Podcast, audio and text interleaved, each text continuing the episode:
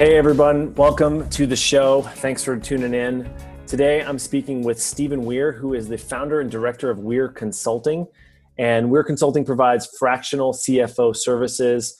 And Stephen has uh, just a lot of experience running finances and, and just running successful companies. He, he has uh, worked formerly as an analyst at Capital One and then was the executive director of Churchill Activities and Tutoring and uh, currently is uh, about to receive his MBA from the Darden School of Business at my alma mater, the University of Virginia. Welcome to the family, wahoo wah.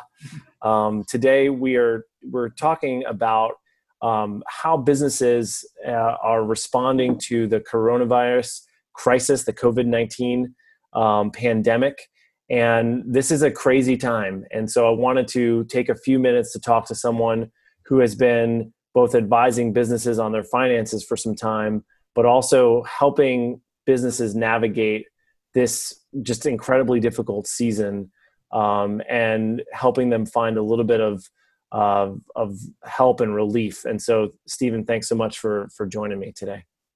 Yeah, thanks for having me, Alex. Um, obviously excited to to be on and talking about this stuff. I wish it was a little bit better circumstances, but um, excited to share what I've learned and what I think uh, small businesses can do to make it through this and even grow during this.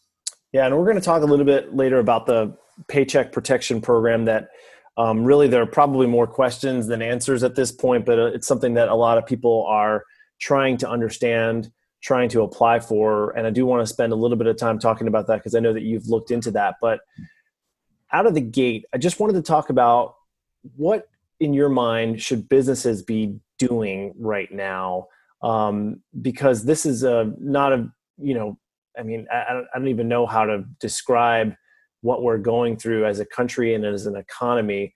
And you know folks who run small businesses uh, service-based businesses or otherwise are in a position that they probably never thought that they would find themselves in. So what advice have you been giving your clients and what advice would you give to folks out there in terms of just in general how to handle this crisis coming um, you know kind of coming out of the gate? Yeah i mean it is you're right we're in unprecedented territory. Um, i think a lot of us remember um, the 2009 financial crisis and a lot of us remember um, 9-11 and at least for me those are the two kind of uh, economic shocks i remember. Um, but 9-11 isn't even a really fair comparison because the um, tech bubble had burst before then um, but th- nothing has ever happened like this. Um, and so it's really difficult to know what the future is, and everything just feels really, really uncertain. Um, so, what I've been advising businesses is, is first thing, like actually forget about the money and just manage the shock.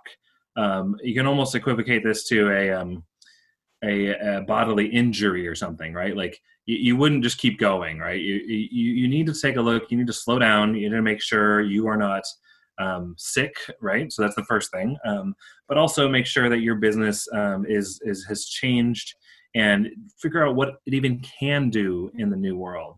Some businesses um, already had work from home infrastructure and mostly worked with clients that were offsite, and so they actually are able to continue functioning. But you know, spouses are at home and kids are at home, and, and maybe they couldn't work at home as efficiently as they could otherwise. Um, other businesses, like a, a, restaurant, you know, has to go into a brand new way of operating. Maybe just take out meals. Maybe change the way they do hygiene.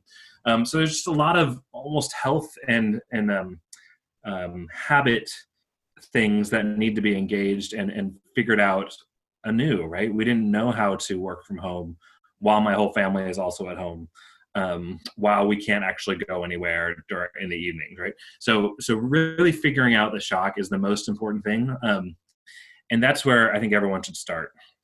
Moreover, that shock probably won't just be done, right? The shock will come in waves um, as you're not able to do certain things, or as cabin fever sets in, or whatever. So, so I would highly encourage folks just to be attentive to the shock of things. The second thing you need to do is actually go do pay attention to your finances, particularly around your liquidity. Um, what that means is the cash you have to pay the bills. Um, the bills being payroll, being rent, being equipment, um, whatever it is. Um, pay attention to your um, liquidity position. So, how much money do you have in the bank, and how much do you need to pay monthly? And how much are you sort of losing monthly? Again some folks went from making maybe a 10% margin to losing a 10% margin. Well how much money how much cash do they have and how long can they go at losing 10% other folks might, might have gone from making a 10% margin to making a negative 90% margin right? Um, and that's a really different position. So so do the math to figure out how long you can last um, with your current liquidity. The third thing is then actually to figure out how you can operate in the new world. Um, so six weeks from now, um, six months from now, the world is going to exist, but it's going to be different than what it is today, and none of us actually know how it's going to be different. But if you're watching and if you're paying attention and you're getting yourself ready, you might actually have a um, an advantage. Um, in fact, just to, for a simple analogy, um, if there are you know four restaurants on a corner and you are the restaurant who is most well prepared to handle demand when you reopen like you're actually going to be at a huge competitive advantage relative to your peers. So just be ready for when it is safe um, to either reopen or exchange your product offerings or whatever it is that um, the new world is going to need but maybe the the old world didn't need. So just to repeat that um, it's first manage the shock. Second plan for your cash flow. And then the third figure out how you fit into the new world yeah, so that's a that's really helpful. Um, it's also a lot of work. you know, I think that um, a lot of us, particularly uh, entrepreneurs who are out there who are running small businesses, who have to do their work, try to continue to keep the business afloat. Um, that in of itself is a lot, but I, I agree that um, we do need to be thinking about what happens on the other side of this and how to be prepared and that could be a whole nother sort of shock to the system um, when then when that gets going again. And so um, that i think that is really helpful to be thinking about what what does life look like after this? And and how can i prepare my business to be ready for the stay at home orders to be lifted or for um, you know for for things to start to get back to normal? Um, seems like it'll probably be a, gra- a little bit of a gradual process, but I do think that a lot of businesses are probably going to be slammed um, as well when when you know the fog eventually lifts on this. That's right. I mean, whenever we hit bottom, and I am not, I do not have a crystal ball, and I'm not making any predictions on that. But whenever we do hit bottom, um, that next six to twelve months will be the best possible time to to grow your business, to start your business. That's that's when the best possible business um, will happen. So so be prepared for that when it happens. Now again, when will that happen? It's difficult to know, um, and a lot of it actually depends on our friends in the medical community. Yeah, and um, in terms of managing cash flow, I mean, is this the kind of thing where you've been talking to people about finding ways? I mean, assuming that you know we're you know finding ways to kind of cut costs or um, you know figuring out how to you know maybe pivot or offer different things or new packages. I mean it, it's kind of it seems like there's a there's a lot of work there to to try to get to a place where you you're kind of making sure that you're covering um, your costs and and you know people might be readjusting that the way that they're doing budgeting. You know just to speak for myself you know i think i was already kind of following a cash flow model of budget of budgeting, but I had to kind of go back and look at a, like a more granular level um, of at my cash flow on like a weekly or even you know every two week basis of how much do I think is coming in versus how much is going out, and and some people might not be used used to that type of um, budgeting. Um, so it seems like it it does in some senses require people to kind of flip the way that they are doing budgeting. Does that sound right to you at all? It, it does. I mean, this is this is a the recession moments. Are the rules of how you should run your business are different. Um, in in in sort of the regular times, which are you know usually like a mod, modest growth time frames. Um, you know, you can you know just kind of, you're just kind of always moving forward um, you need to make more money than you spend but maybe you're not thinking that hard about that if it's if it's past a certain level. Um, and you can just sort of and and you can operate in a normal way. In a crisis moment you have to think really hard about everything. Um, so there's usually everybody wants that first level of things that you kind of forgot about and you don't really use right? Like maybe it's a gym membership or like a, um, a, some streaming service you don't use and you can cut those. And those are obviously no brainers, um, but they're usually actually not as big as you would hope they would be. Um, then you need to think hard about your your sort of core uh, expenditures and what you can afford and what you don't need to afford. Um, and those decisions get particularly challenging when it comes to um, people. Um, and you know, there's there's employees that you have on your team, and, and those are in one category. But there's also you know contractors or services and other businesses that um, that depend on you and depend on small businesses um, and B2B small business engagements to continue. Uh, I'm certainly one of those, and I know Alex, you're one of those as well. And so you just have to think really hard about what you truly need um, and then you need to to pare some of that back. Um, there's also moments in a crisis where you actually can say like, hey, that that line of business or that product idea, it wasn't going very well, but I was going to give it a couple more months. Let's just nix it. Let's just not do that product anymore or not do that idea anymore um, because right now is not the time to be doing something new like that. So, so there's a lot of different ways you can you can think about your um, your liquidity and, and your expenses during this uh, this challenging moment. Um, and the the the government is very clearly saying they do not want people to be laid off, um, which brings us, I think, to the the paycheck protection. Yeah, program. yeah, and for a lot of businesses, you know, payroll is the biggest expense that they have, and and you know, and, and certainly is sort of a domino effect with uh, with businesses not being able to you know generate the revenue they're not able to keep people on and that kind of um, is just sort of a vicious cycle um, so let, us talk a little bit about the the payroll protection or the paycheck protection program. Can you explain a little bit about what the paycheck protection program is? Yes, um, the paycheck protection program is um, a uh, it's part of the CARES Act that was passed about two weeks ago, maybe three week two weeks ago on Friday. Um, so about March 27th, I believe, is when it passed. Um, and what it does is it gives a loan to small businesses but if you meet certain conditions, it, the loan is forgiven. In fact, I've taken to telling folks that it's actually not a loan, it's a grant with some conditions. Those conditions are you don't fire anyone or you don't lay off your staff and you don't reduce their um, their salary amount. And if you meet those conditions, they will pay this loan will pay your payroll for about eight weeks. Um, so it's a really generous uh, program. It's also um, one that is full of bugs right now, and they're trying to work out all the things. But essentially, the idea here is the the the government's trying to prevent mass layoffs and therefore transferring money directly to small businesses who can then keep people on the payroll for eight weeks. Um, and then, you know, if eight weeks from now we are able to um, go back to the regular way of doing things, theoretically, it would have bridged the a very chaotic crisis. Right. And so this is a federal program, but how how do businesses access this money? Do where where do they go to apply for these loans? That's right. So it's a it's a federally guaranteed program, um, which is uh, incredibly, which gives it a lot of weight.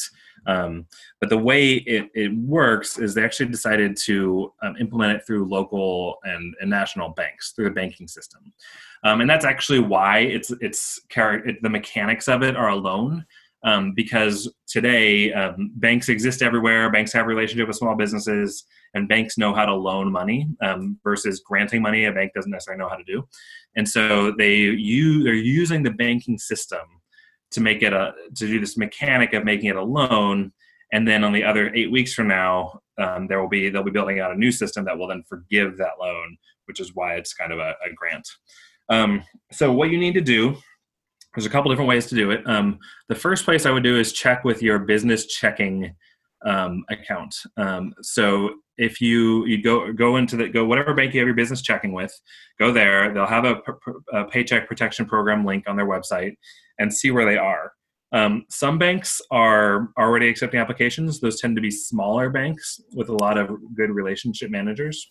Some banks are really struggling to put this out and get this going, those tend to be larger banks. So your Wells Fargo, Bank of America, um, Chase, all those banks have have not been able to get their things going very well. BB&T, um, and so so so I'd say just check out those things. Now I will I'll just uh, you know everyone loves to hate on bankers, but I will be a little bit uh, I will make an apology for bankers. Um, this program didn't exist a month ago. This is a really complex thing. Um, it's not surprising that there are bugs in the rollout. That does not mean the program won't happen. Um, I would not expect the bugs to be resolved for another few weeks, though. I mean, this is a really complex program that's being rolled out really, really fast. Um, so once you have checked your your business checking account, if that doesn't work, then I would encourage you to go to a local bank that you know and see if they can do it. Or there are a couple um, online places that are trying to bridge the gap between the lenders and the consumers. So if you go to um, Lendio, that's L E N D I O dot com, um, they are putting something together they're trying to make work. Another place is um, Kabbage with a K, K A B B A G E. Um, Kabbage is a, a, small business lender that is, uh, again, trying to connect people to the um, dollars promised by the SBA. I will say today, which is April 8th, um, I don't know of anyone personally, and I've talked to a lot of small business owners who has the money or has any confidence they're going to get money in the short term. I have talked to a few who have said their their their um, application has been approved, but it's still not clear when they're going to get the money. And I've talked to a lot who have put in an application in some places or multiple places and have no idea where they stand. And I think that'll continue for the next few weeks.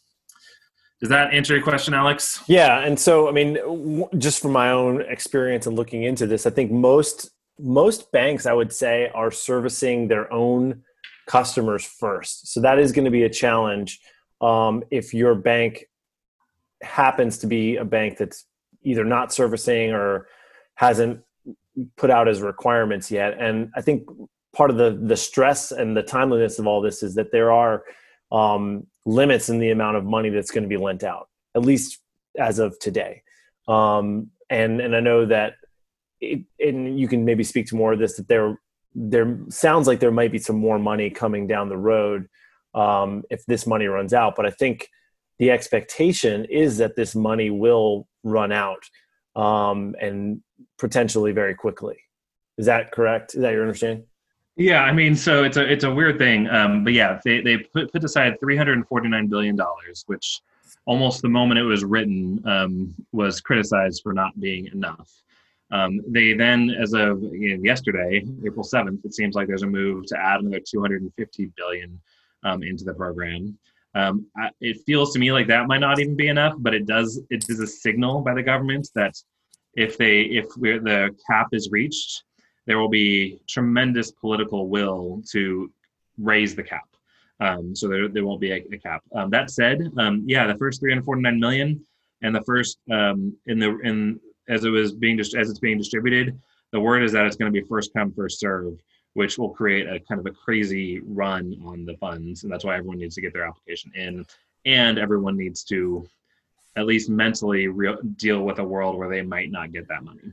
Right. And, and, and as of today, the applications technically been open for five days, although a lot of banks weren't ready to accept applications. But the, I think the, the regulations were released that said, you know, April 3rd was the day that applications could get you know submitted that's right and so i mean they created this crazy mad dash where i mean you might submit it but maybe your bank wouldn't submit it on time and and that just doesn't feel to me at least the way like the way it's gonna it's gonna end. Um, that said the um, the theoretical limit here i mean we're talking about giving away free money.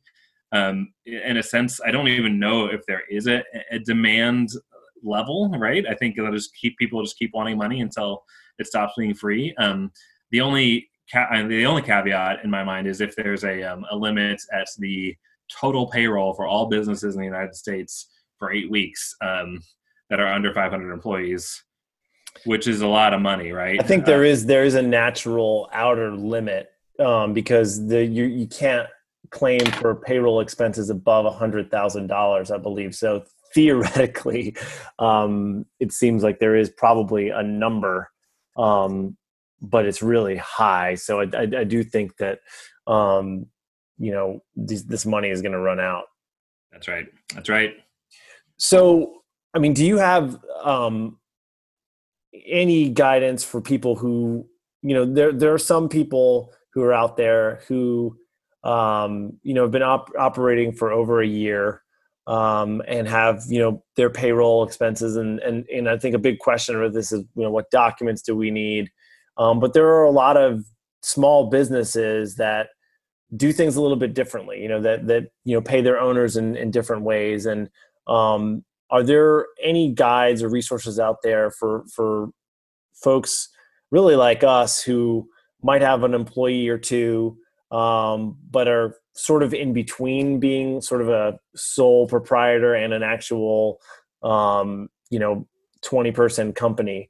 Um, what what are you, what are your recommendations for for those folks who are needing a little bit more um, customized guidance i guess yeah um, so i'd say uh, the the bill both in intent and in the language of the bill um, tries to be as expansive as possible in its definition of small businesses. Um, that means um, people who are self-employed um, uh, sole proprietorships.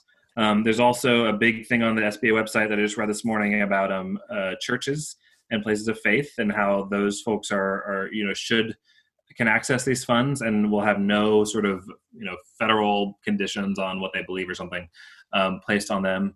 Um, it includes nonprofits um, and it includes what I think most of us think of as a small business, which is you know our, our neighborhood ice cream shop that that employs like eight people, right?